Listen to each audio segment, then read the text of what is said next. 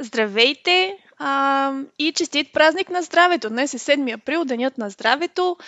А, ние не по този повод, а по повод а, факта, че е четвъртък, се включваме на живо с моя колега Костадин Зашев, аз съм Нина Добрева, за да направим дискусия този път по темата диастаза, всичко свързано с диастазата, митове, факти а, и какво всъщност е и как можем да го третираме.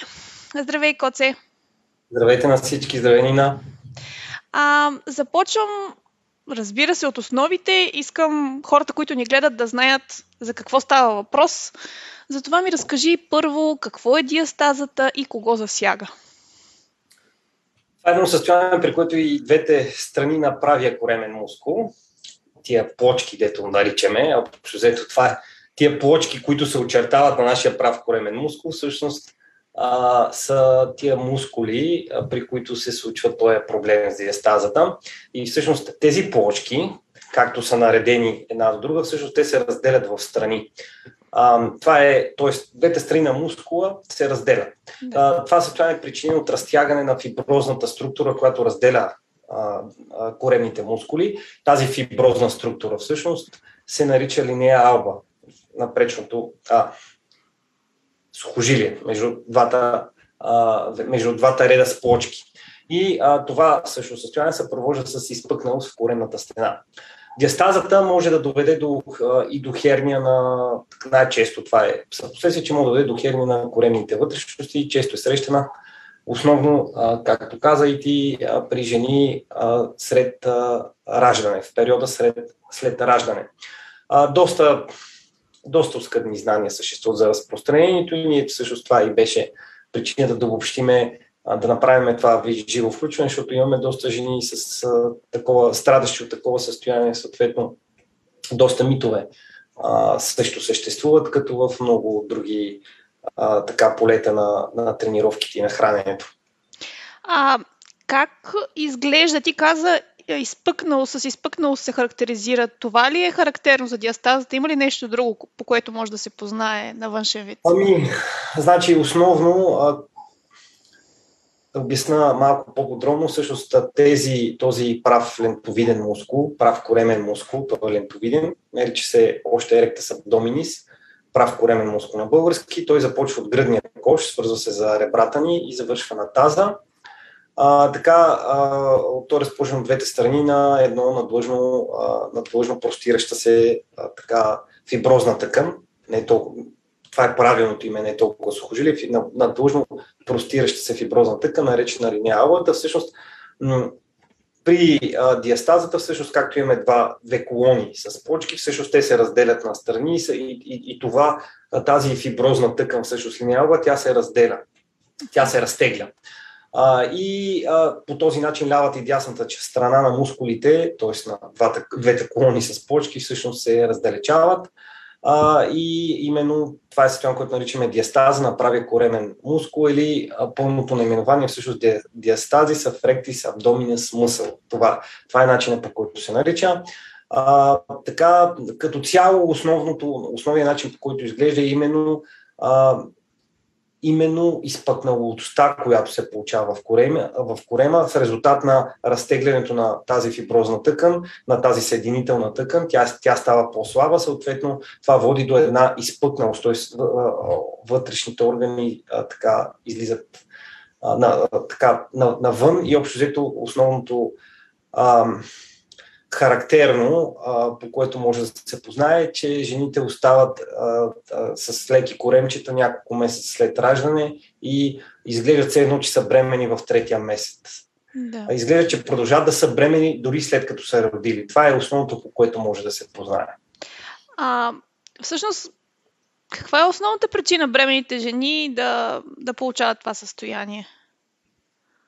Ами, а, тя може да се появи заради, основно заради увеличение във вътрекоремното налягане, а, което се предизвиква от нарастващото бебе в матката на жената по време на бременност, като отделянето на допълнително това се счита, че хормо, има така и хормонални съпътстващи причини, като отделянето на релаксин и прогестерон и естроген, те водят до промяна в еластичността на съединителната тъкан по време на бременност, като по този начин стимулират отпускането и в този период. И всъщност това се потвърждава и от, едно, от някои изследвания. Едно такова скорошно изследване всъщност откри, открива различно съдържание на колаген в именно в тази съединителна тъкан в линия алба на жени с и без диастаза, като учените откриват по-низко съдържание на колаген тип 1 и колаген тип 3 в това на пречно сухожилие, това ги прави по-малко еластични. Това кара и ученето достигна, учените да стигнат до заключение, че всъщност именно това различно колагеново съдържание може да играе роля в развитието на диастаза. А, като а, се счита, че а, разделянето на коремните мускули, тази диастаза засяга някъде близо 2 трети или 65-66% от, от, от всички бремени жени т.е. те получават 66% от всички бремени жени получават диастаза по време на третия триместър, а, а, а почти половината от жените, малко повече от 50%, получават диастаза и веднага след раждане. Има ли някакви установени рискови фактори, които могат да са предпоставка за появата на диастаза при жените? Да, а, въпреки че към днешна дата, тук, е, е, това е, тук започва вече ам, сферата на митовете. А, тъй като към днешна дата няма съгласие за рисковите фактори, категорично, т.е. за рисковите фактори, от причиняващи диастазата от учените, все пак, все пак се предполага, че а, където няма, където не знаеме със сигурност и там вече излизат всякакви хипотези, а, потвърдени, логични, нелогични, потвърдени, потвърдени и така нататък. Нали?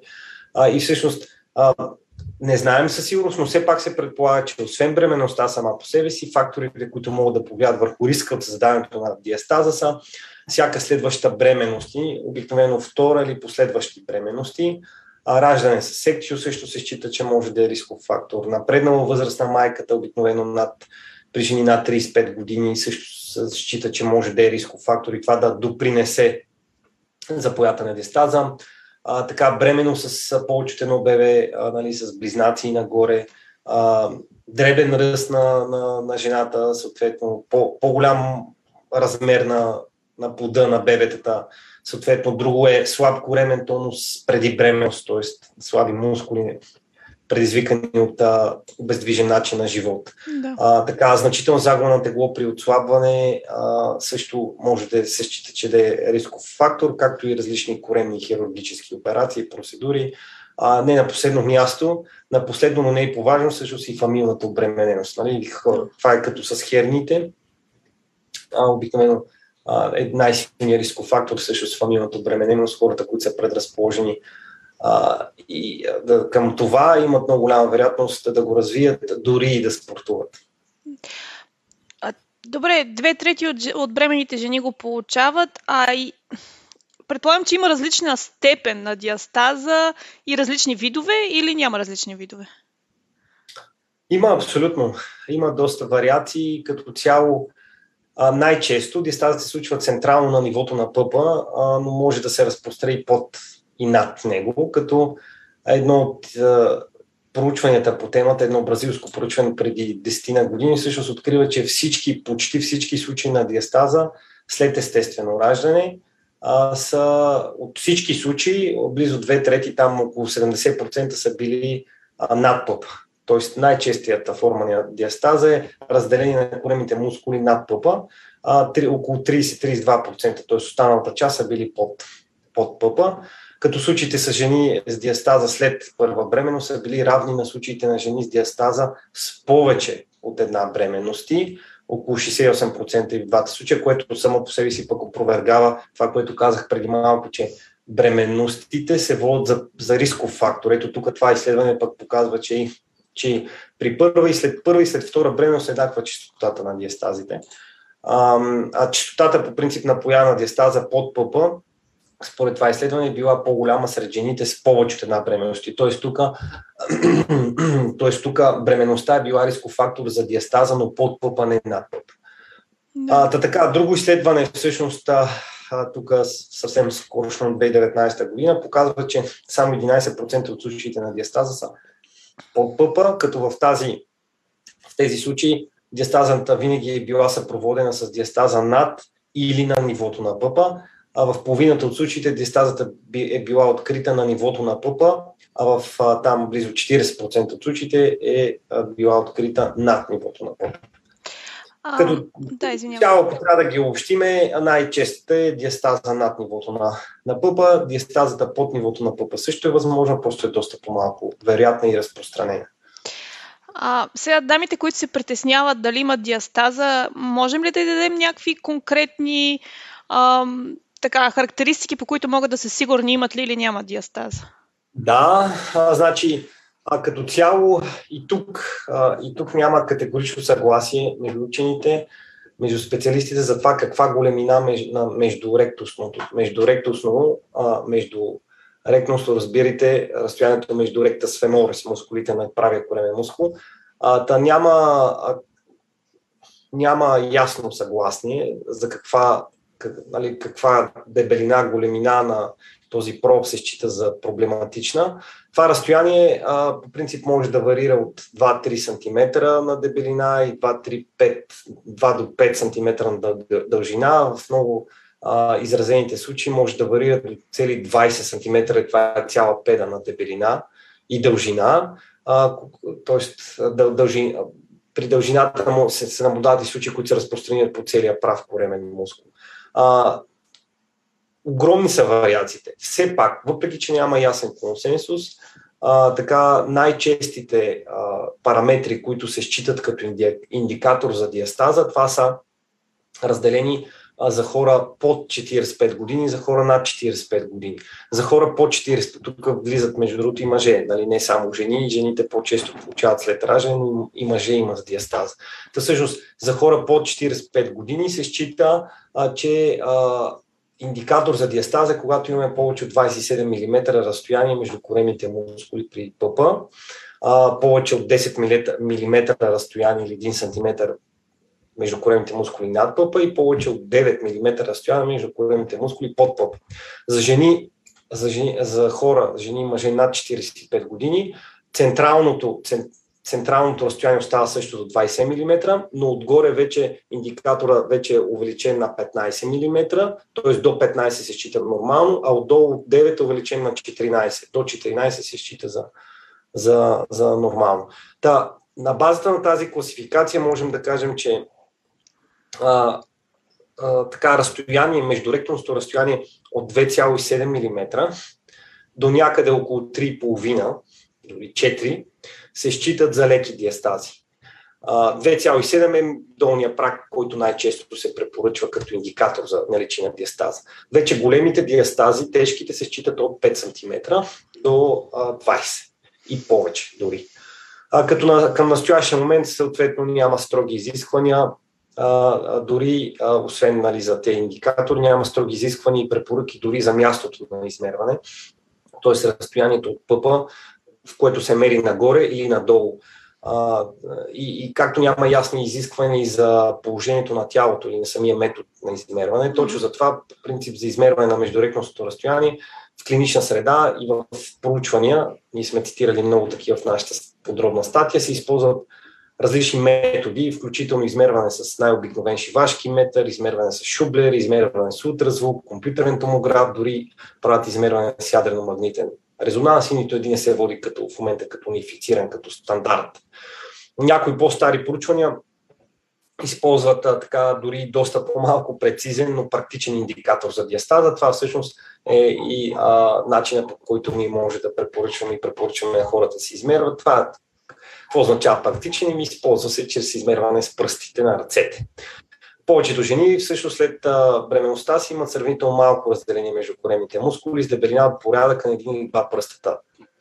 Точно това, дебеление, това такова разделение се счита за нормално и не е проблем, като а, един пръст горе-долу, средната дебелина на един пръст е някъде около сантиметър и половина. Тоест, ако е до 2 см, това означава до 3 см. Това означава пролапс около 3 см, означава, че е окей. Okay. Mm-hmm. Казахме, че над 27 мм, т.е. близо 3 см, нали? но това е горе да ориентировачно. Mm-hmm. Всъщност до 2 пръста е окей.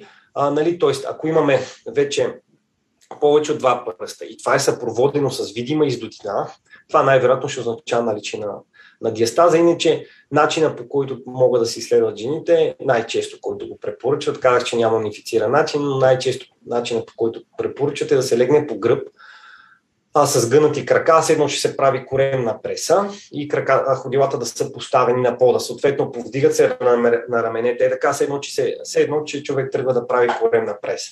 И а, а, а, раменете трябва да се отлепят, но кръстът трябва да остане залепен за, за земята. Съответно, с едната ръка, а, с едната ръка може да се подпре главата, а, за да не тежи, а с другата ръка може просто да се почва да се напипват коремните мускули и а, да се напипа точно къде е тяхната граница, къде е разделението, къде е ръбът им. Буквално е така се опипат. Като а, това е идеята е да се пъх, пъхайки пръст в пространството между коремните мускули, да се усети къде точно е а, разделението, къде е границата. Много е важно положението, в което се измерва, да е в, в, в в горната част на една къса коремна преса, така че коремните мускули да са стегнати, защото ако не са стегнати, няма да се усетят а, въобще и ще, може да останем така из, а, подведени. Та така, та, ако се усеща празнина с ширина повече от 2 пръста, е много вероятно съответно човека да има диастаза, като а, както казах, нали, това е а, при някои жени дори не е, не е необходимо дори да правят и такова измерване. При много жени, при които е по-голяма, просто а, тя, се, тя се наблюдава като корема продължава да стои дълго време след раждане. Тоест, то затова, между другото, му казват, а, нали, че то, то, на, жените страдаше това състояние, просто продължават да изглеждат като бремени месеци, дори даже някои случаи години наред след като са родили. И заради тази постоянна изпъкналост на корема, в този момент точно е много и лесно някои жени да се забудат, особено ако са и с наднормата, да се забудат, че страдат от хронично заболяване, но, но това подуване е причинено именно от диастазата и, а, и точно заради това, че е характерно за след родилния период, често се нарича като а, създава усещане, което се нарича тип за винаги бременна. Т.е. жената е родила, но продължава да изглежда като бременна именно заради това подуване. А самата диастаза, освен дискомфорт и външните си, а, така, външната си проява, има ли някакви рискове, а, които крие за здравето? Ами, а, не, не създава опасност за здравословното състояние на човек. Увеличението в в междукоремното, междуректусното разстояние повлиява на, може да повлияе на силата на коремната стена, но не се свърза с появата на болки, въпреки че това често а, приписвано последствие на диастазата. А, въпреки липсата на болки обаче по време на физическа активност, нали, с това между другото много плашат физиотерапевти, всякакви пефти, такива, дето препоръчват разни протоколи за лечение на диастазата, то чрез това плашат с болки малко, като стойката е тук проблема. Имаш ли диастаза, значи ще получиш болки, всякакви такива неща, ми не, не се свързват с болки.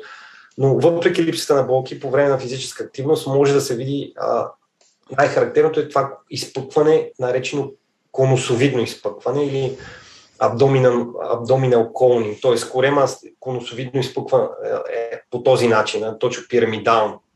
Като а, това изпъкване е причина от а, увлечение във вътрекоремното налягане. Това е причина дистазата да се свързва именно с, е, с пътна и с, а, по-скоро с епигастрална и, с, и пътна херния всъщност. Та тази, а, иначе други често, друго често срещани последствия в, а, от диастазата, които, с които много често плашат разни там терапевти, а, в различни терен стати са болки в кръста, болки в тазобедрената става, лоша стойка заради слаба стабилизация на таза, ограничение по време на физическа активност, слаби мускули или дисфункция на тазовото дъно и всякакви такива а, глупости би ги нарекал, защото тези твърдения са ам, опровергани от някои научни изследвания за други няма въобще доказателства, че може да доведат до, а, че диастазата може да доведе до това състояние. Може би един от най-важните въпроси за диастазата е може ли да се коригира и ако да, как? А, в по-голяма част от случаите тя се коригира спонтанно от само себе си, което е супер. А, тя се коригира спонтанно от само себе си след родилния период. Има доста случаи, в които обаче и това не е така. А, едно изследване от, а, така, от 2016 година всъщност показва, че почти 33%, една трета от жените а, са имали диастаза и една година след раждане. Т.е. при една трета от жените не, тя не се е оправила. Именно в тези случаи, в които не се наблюдава прибиране на коремните мускули, се препоръчва консервативно лечение. Какво е това консервативно лечение? Ими упражнение, физиотерапия. Това е а, лечение, което се препоръчва обикновено при, няка, при консервативно лечение, обикновено се препоръчва при различни видове а, контузии, а, по-леки контузии. А, хронични някои видове остри. Счита се, че всъщност това е единствения метод, т.е. това консервативно лечение, е единствения метод а, на третиране, който всъщност може а, да потенциал да доведе до намаляване на пространството между коремите мускули, като един обзор на научни изследвания по темата, който хваща методите за лечение на диастаза. Така заявява, че всъщност пълно възстановяване на междуректусното разстояние след тренировъчни програми, измерено в отпуснато състояние, до сега не е документирано. Тоест, въпреки, че това се препоръчва, до сега не е документирано на пълно затваряне в резултат на упражненията, поне в научни изследвания. Въпреки, че множество изследвания въпреки, че множество изследвания потвърждават по позитивно влияние на упражненията за редуциране на разстоянието между коремните мускули. Към настоящия момент и тук няма формулиран или общо прият, общо валиден а, протокол от упражнения или план а, от терапевтични упражнения, които да се препоръчват. Не се знае дори кои упражнения за корема а, биха имали най-голяма ефективност. А добре, а вярно ли е, че не трябва да се вдига тежко и не трябва да се правят коремни преси, когато има диастаза? Ми, е, тук още, е, тук е другата, а, така, освен от другото поле на митови дезинформация а, по отношение на диастазата, нали, освен че се плаши с последствията от диастазата, много често се плаши с различни упражнения редица стати, редица лекари, редица физиотерапевти, дори някои здравни организации а, твърдят, че упражнения като коремните преси са противопоказни и трябва да се избягат. Най-често коремните преси са на темосвеното упражнение. Няма изследвания обаче, които да показват, че коремните преси или вдигането на тежести са лоши и че трябва да се избягват на всяка цена. Няма. Даже напротив, едни от най-често използваните в научни изследвания упражнения за затваряне на диастазата са именно различните видове коремни преси. Усуквания и, и упражнения, които активират правия коремен мускул в комбинация на традиционни упражнения с тежести. Това са от най-често използваните упражнения, също време от най-често натемосваните. Всякакъв вид коремни преси, които активират правия коремен мускул, се много често се анатемосват от много специалисти а, заклемяват като такива, че не, които не трябва да се правят. Всъщност към този момент не изглежда като да има а, нито едно упражнение, което да е противопоказно за всички жени с, диаса, за диаста, с диастази във всички случаи. А, това, което също често се препоръчва при тренировките за диастаза е да се избягат упражнения, които водят до изпъкване на коремната стена, до абдоминал колнинг, и тук нали, няма изследвания, които да показват, че изпъкването на коремната стена със сигурност е вредно. Няма и това е много важно да го знаем. А, но въпреки всичко, въпреки това, че няма, все пак изглежда, че по-скоро е разумно да се избягват упражнения, които предизвикват силно изпъкване заради вероятността от появата на хер. Нали, това е ако има някаква логическа причина да избягваме силното изпъкване, точно намаляване на вероятността от появата на херни, чрез просто намаляване на частотата, чрез която налагаме стрес в дадената зона, която така или иначе вече се намира под голям стрес. Като неконтролираното коремно напрежение, което предизвиква въпросното конусовидно изпъкване, може да е по принцип и потенциален индикатор за а, така, неспособност, а, ефективен контрол така, на вътрекоремното налягане, както и за това, че упражнението просто може да е супер тежко, прекалено тежко. Та, от тази гледна точка логично да избягваме, въпреки че няма доказателство, да кажат категорично това изпъкване е вредно. При някои жени даже дори невъзможно да се избягва на пълно изпъкване, защото се появява при най-малка при най-малко натоварване и напрежение.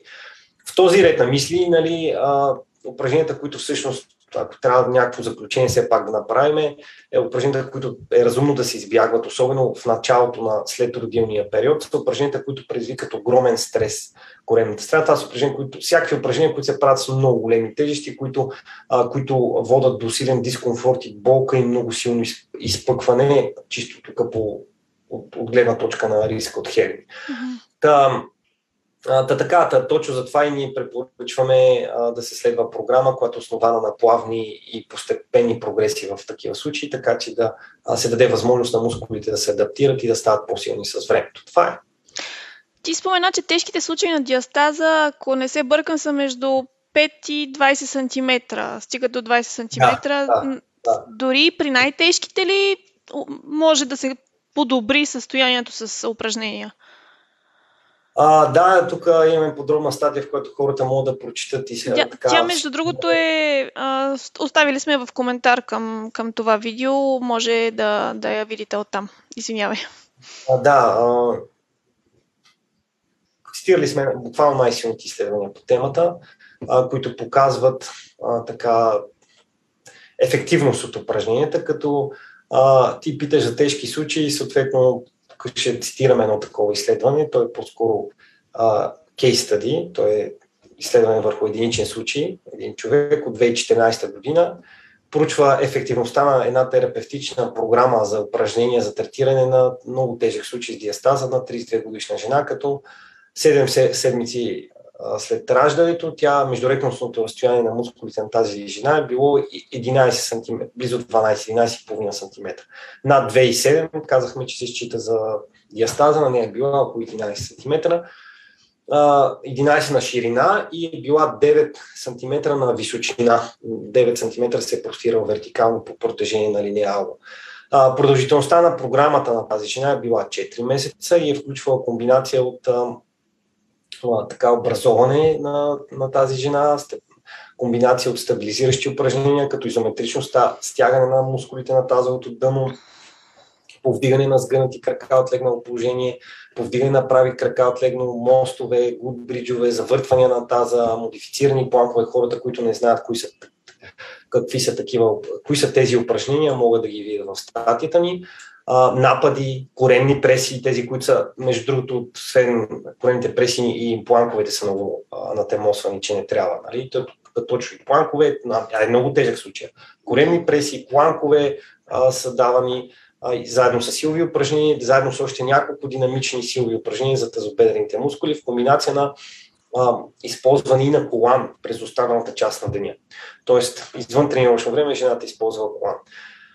Направил е за тези 4 месеца 18 тренировъчни сесии. А, разстояние на жената е пократително се е смалило от 11 см и половина на само 2 см. Тоест тя, тя вече по дефиниция на края на изследването тя въобще не е имала диастаза. А, като освен всичко друго, тя е възвърнала функционалната си стила и постигал всичките си цели, учените снели целите на тази жена, личните цели, по отношение в възможността за изпълнение на най-елементарни базови ежедневни активности, като основните цели на жената са били това да е способна да си вдига детето от легалцето с минимално затруднение, да може да го държи и носи в продължителност на до 30 минути и да може да стои да ходи в продължение на до 60 минути, както и да успява да издържа допълнителни упражнения и ежедневни активности. В края на програмата всичко това било възможно без никакви затруднения, т.е. целият, целият функционалния общия а, тонус се, значително се, а, се е увеличил в резултат на тази 4-месечна програма. Спомена, че е носила колан. Това допълнителна терапия ли е? И всъщност има ли допълнителни неща, освен упражненията, които могат да са ефективни? Ами има, ами, значи, освен физиотерапията, съществуват и проучвания, които се, в които се прилага така наречената пролотерапия. Пролотерапията всъщност е техника на инжектиране на малки количества от е такъв дразнещ разтвор, нарича се още иритативен дразнещ, в дадена наранена тъкан, като обикновено този разтвор се инжектира в заларните места на дегенерирали сухожилия, стави, връзки. В случая това е този, тези разтвори, които се използват, съдържат там декстроза, някакъв дериват на глюкозата, фенол, глицерин, глюкоза и комбинации от различни минерали, там манган, цинк, дори човешки растежен хормон, глицерин, фенол и така нататък. Нали? Специални разтвори, специални иритативни разтвори. Основната цел всъщност на, на тази провотерапия е да, да стимулира регенеративните процеси, т.е. да стимулира естествените възстановителни процеси на, на разкъсаните и раздразнени тъкани, в случая линеална, като Някои изследвания съобщават за случаи на намаляване на междуректното разстояние с тази пролотерапия някъде от 2,7 см до половин см след 7 сесии пролотерапия. Буквално след 7 сесии а, значително намаляване, като инжекциите в случая в тия проучвания са се прилагали на всеки две седмици. Все пак, все пак се счита, че е нали, нали, много лесно да се качим а, на така, влакчето на пропагандата, нали, да кажем, е, този метод е супер ефективен, нали, доказан е в научни изследвания. Ми, защото го има в едно изследване, ми не може да го кажем със сигурност. За да се потвърди по принцип ефективността на този метод при лечение на диастаза, са необходими още изследвания. Просто още малко са данните, които имаме. Показват някаква ефективност, но не знаем категорично дали са ефективни като ако при даден човек консервативното лечение а, не е ефективно, консервативно лечение имаме предвид упражненията, за които говорихме до сега, и е на лице силен естетически и дори функционален дискомфорт, както тази жена, която не е могла да си изпълнява ежедневни активности, тогава често се препоръчва про хирургическа намеса, разбира се, при, като при повечето а, така, контузии и така нататък тежки вече когато не работи консервативното лечение, отиваме на хирургическа намеса, като намаляването на, на междуректовото разстояние също е част от коремната пластика, коремната хирургия. Ефективността от такива операции с цел коригиране на диастазата обаче е доста противоречива. А, така, според някои проучвания, възстановяването на коремната стена чрез хирургическа намеса а, трябва да се а, обмисля доста така, сериозно. А, при пациент, основно при а, пациенти с междуректното разстояние, които са по-голям, доста по-голямо от 3 см. Тоест, именно заради това, че тук, нали, какво означава ефективността да е противоречива, означава, че не е сигурно отново, че е въобще е ефективна на тая коремна пластика. Това е. Та точно за това трябва да се обмисля сериозно въобще дали да се прави, като някои други проучвания стига до заключението, че подобно решение за това дали да се направи операция или не, трябва да се влияе предимно от оценката на издотината, а не от ширината на самата диастаза. Като оперативните процедури всъщност включват използването на ректо, ректомускулна, така ректомускулна мрежа се използва и при а, херните. Mm-hmm. Ректомускулна мрежа или двоен ред от чепове от а, такъв тип не, резерв, не, а, не, зо, не, неразорбируем а, материал. А, незорбируем материал, общо взето, като а, про, нали, ако, трябва да, ако трябва да се нови изречение да заключа, всъщност протерапията и хирургическата намеса са другите варианти за лечение на диастаза, освен упражненията. Ефективността им обаче е противоречива. Ясно. А, всъщност имаме въпрос в Инстаграм, който е можем ли да предотвратим появата на диастаза? Ми, а, Имаме данни, че можем да. Има едно такова проучване от 2005 година, което разделя една група с бремени жени в там, близо 20, 18 бремени жени в две групи, като 8 от тях се подлагат на програма от упражнение за корема, останалите 10 също не правили нищо контролната група, като жените били на възраст между 20 и 40 години.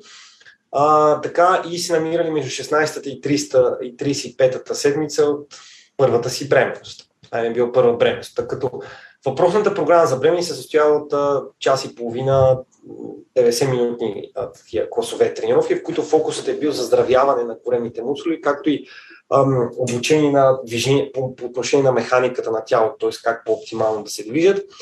Резултатите показали, че 90% от жените, които не се упражнявали по време на 90%, много висок резултат, 90% от жените, които не се упражнявали по време на бременност, имали диастаза или разделение на правия коремен мускул по-голямо от 2 см, докато само 12% от жените, които се упражнявали, открили, т.е. развили диастаза. Допълнително на това, разстоянието на диастазата в случаите на упражнявателите се жени, т.е. тия 12% жени, които развили все пак диастаза, въпреки че са упражнявали, тяхното разстояние е било доста по-малко, било 9.6 мм, което въобще по стандартите на, на тия, които казах най-разпространените, въобще даже не се води за диастаза. 9.6 мм, ага, да, то няма да. 1 см, да. Няма един сантиметър, да, а при, а при жените без упражнение е било 39 мм. Да. 39, т.е. близо 4 см. Да. Същото, това, същото това разстояние на нивото на пъпа, нали, тук говоря за това е по-скоро, това е разстоянието, което са наблюдавали под нивото на пъпа. Mm-hmm. Също това разстояние на нивото на пъпа при упражненията. А при упражнявалите се е било 11 мм, отново не стига необходимия прак от 27, срещу цели 6 см, 59,5 мм за жените, които не са правили упражнения. Средно.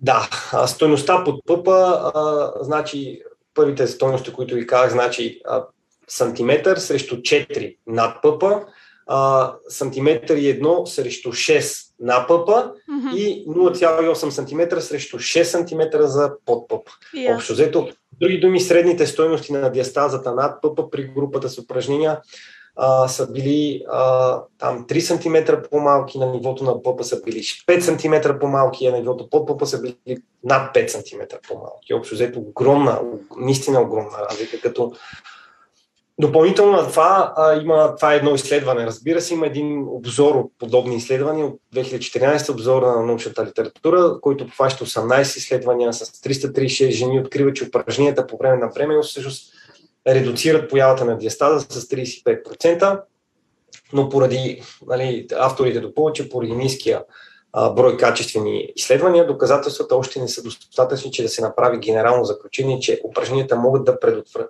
могат да предотвратят или редуцират диастаза. Тоест и тук като с прологотерапията не може да кажем категорично да. е така. Имаме данни, че може да е така, но не знаем със сигурност. Нали? Това е, това е а, правилното.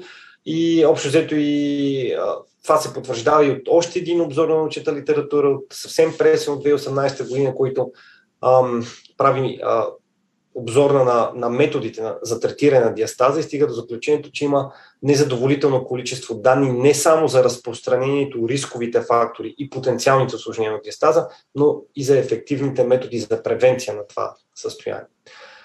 Та така, та отново и тук не може да правим категорични заключения, но ние винаги сме препоръчвали на жените, най-малкото и педиатричните организации а, са категорично на мнение, че упражненията с а, тежести с допълнително съпротивление, нали, да уточня, че като се каже тежести, много хора подскачат и си мислят, нали, се дигат някакви стотици кила в фитнеса. Просто упражненията с допълнително съпротивление всъщност а, са препоръчителни за бременните жени, така че дори да не доведат до превенция, те ще имат редица други ползи, така че ние винаги сме ги препоръчвали. И ние имаме много трениращи жени, които буквално до последна, до преди раждането буквално не спира да тренират. Коце, ти имаш ли лична препоръка към дамите с диастаза как да подходят? А, еми, а, значи, единия вариант е тези, които имат диастаза вече след раждане, могат, ако искат да правят някакви такива упражнения, да направят, да видят все пак дали ще имат ефективност върху тях, могат да се възползват от това, което знаем от тези, а, а, тази ценна информация от изследванията, които имаме и да пробват някои от протоколите в а, подобни изследвания. Ние казахме, че имаме подробна статия по темата, когато сме описали изследванията и дори упражненията, в, а, които са правени в тези изследвания, те могат да ги пробват, да ги видят как се правят са в, да, в видеа, има линкове с видеа в статията и да ги пробват.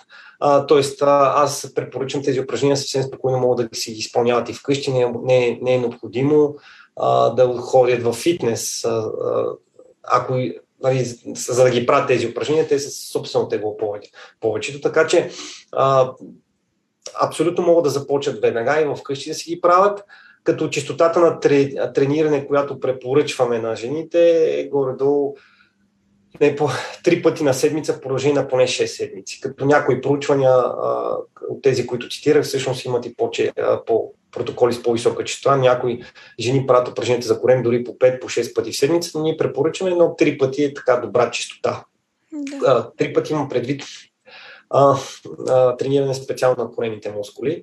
Съответно, ако някой се притеснява, че не ги прави а, така правилно или и, има нужда от помощ, винаги а това, което сме препоръчвали е, разбира се, да се обърнат към специалист, съответно работа с треньор, който да ги, опитен треньор в това отношение, който да ги пъти, да им помогне и така ние така доста така вече се учиме на жени с диастаза.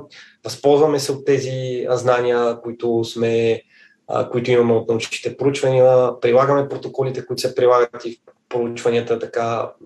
Ам, правиме такива програми, които са за плавно и постепенно натварване и така бих казал, че доста добре понася на, нали, на, на, на жените, повишават много бързо тонуса си и, а, така, и функционалния си капацитет и просто се чувстват по-добре. Това тук вече е цялостен ефект, защото а, така не бих казал, че не, не мога да кажа със сигурност само заради тези упражнения, а просто защото ние в фитнеса никога, когато идват да тренират хора при нас, никога не ги разделяме, освен протоколи специално за диастазата, а, хората си, а, на хората им даваме допълнителни упражнения за цялото тяло, нали, засилване. Така както казах, нали, дори да няма ефект видим, примерно след известен период, в който да има намаление на диастазата, нали, само единствено ползи може да има от упражнението, така че при всички положения, ако, някой се, ако някоя жена се колебае да тренира, а, да бих е насърчил да започне веднага. Никога не е късно, никога не е късно за физическа активност и ние сме създадени да се движим и могат да женат само единствено ползи, ако